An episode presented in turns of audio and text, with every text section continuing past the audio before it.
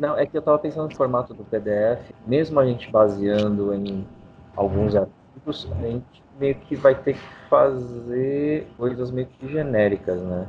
Quando a gente explica o artigo, a gente vai ter que meio que dar uma estrutura para ele. Qual era a intenção do artigo? Qual era o questionamento do artigo?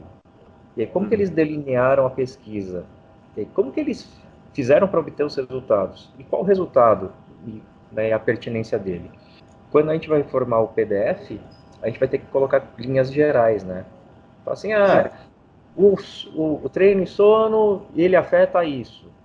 E aí depois a gente linka com, com como referência bibliográfica. Aham.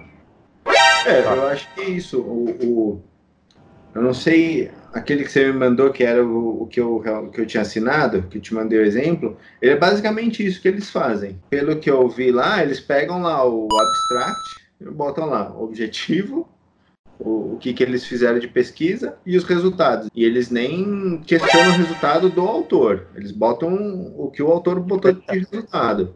Né? Então dá aquilo assim, meio que já está pronto. E eu acho que a gente tem. A gente pode fazer isso, só que assim, a gente tem a vantagem que, por exemplo, lá eles estavam fazendo o artigo em inglês por público em inglês. Para a gente, a gente ainda tem um, um, um público muito grande que não sabe nada de inglês, né? Então, assim, só o fato da gente traduzir o, o coisa já agrega valor para as pessoas, né?